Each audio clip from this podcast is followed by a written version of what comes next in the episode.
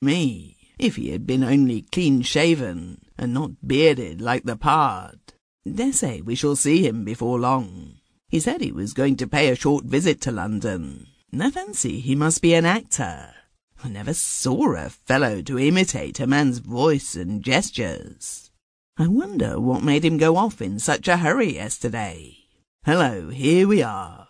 Hi, cabman! There's a hundred and fifty-three.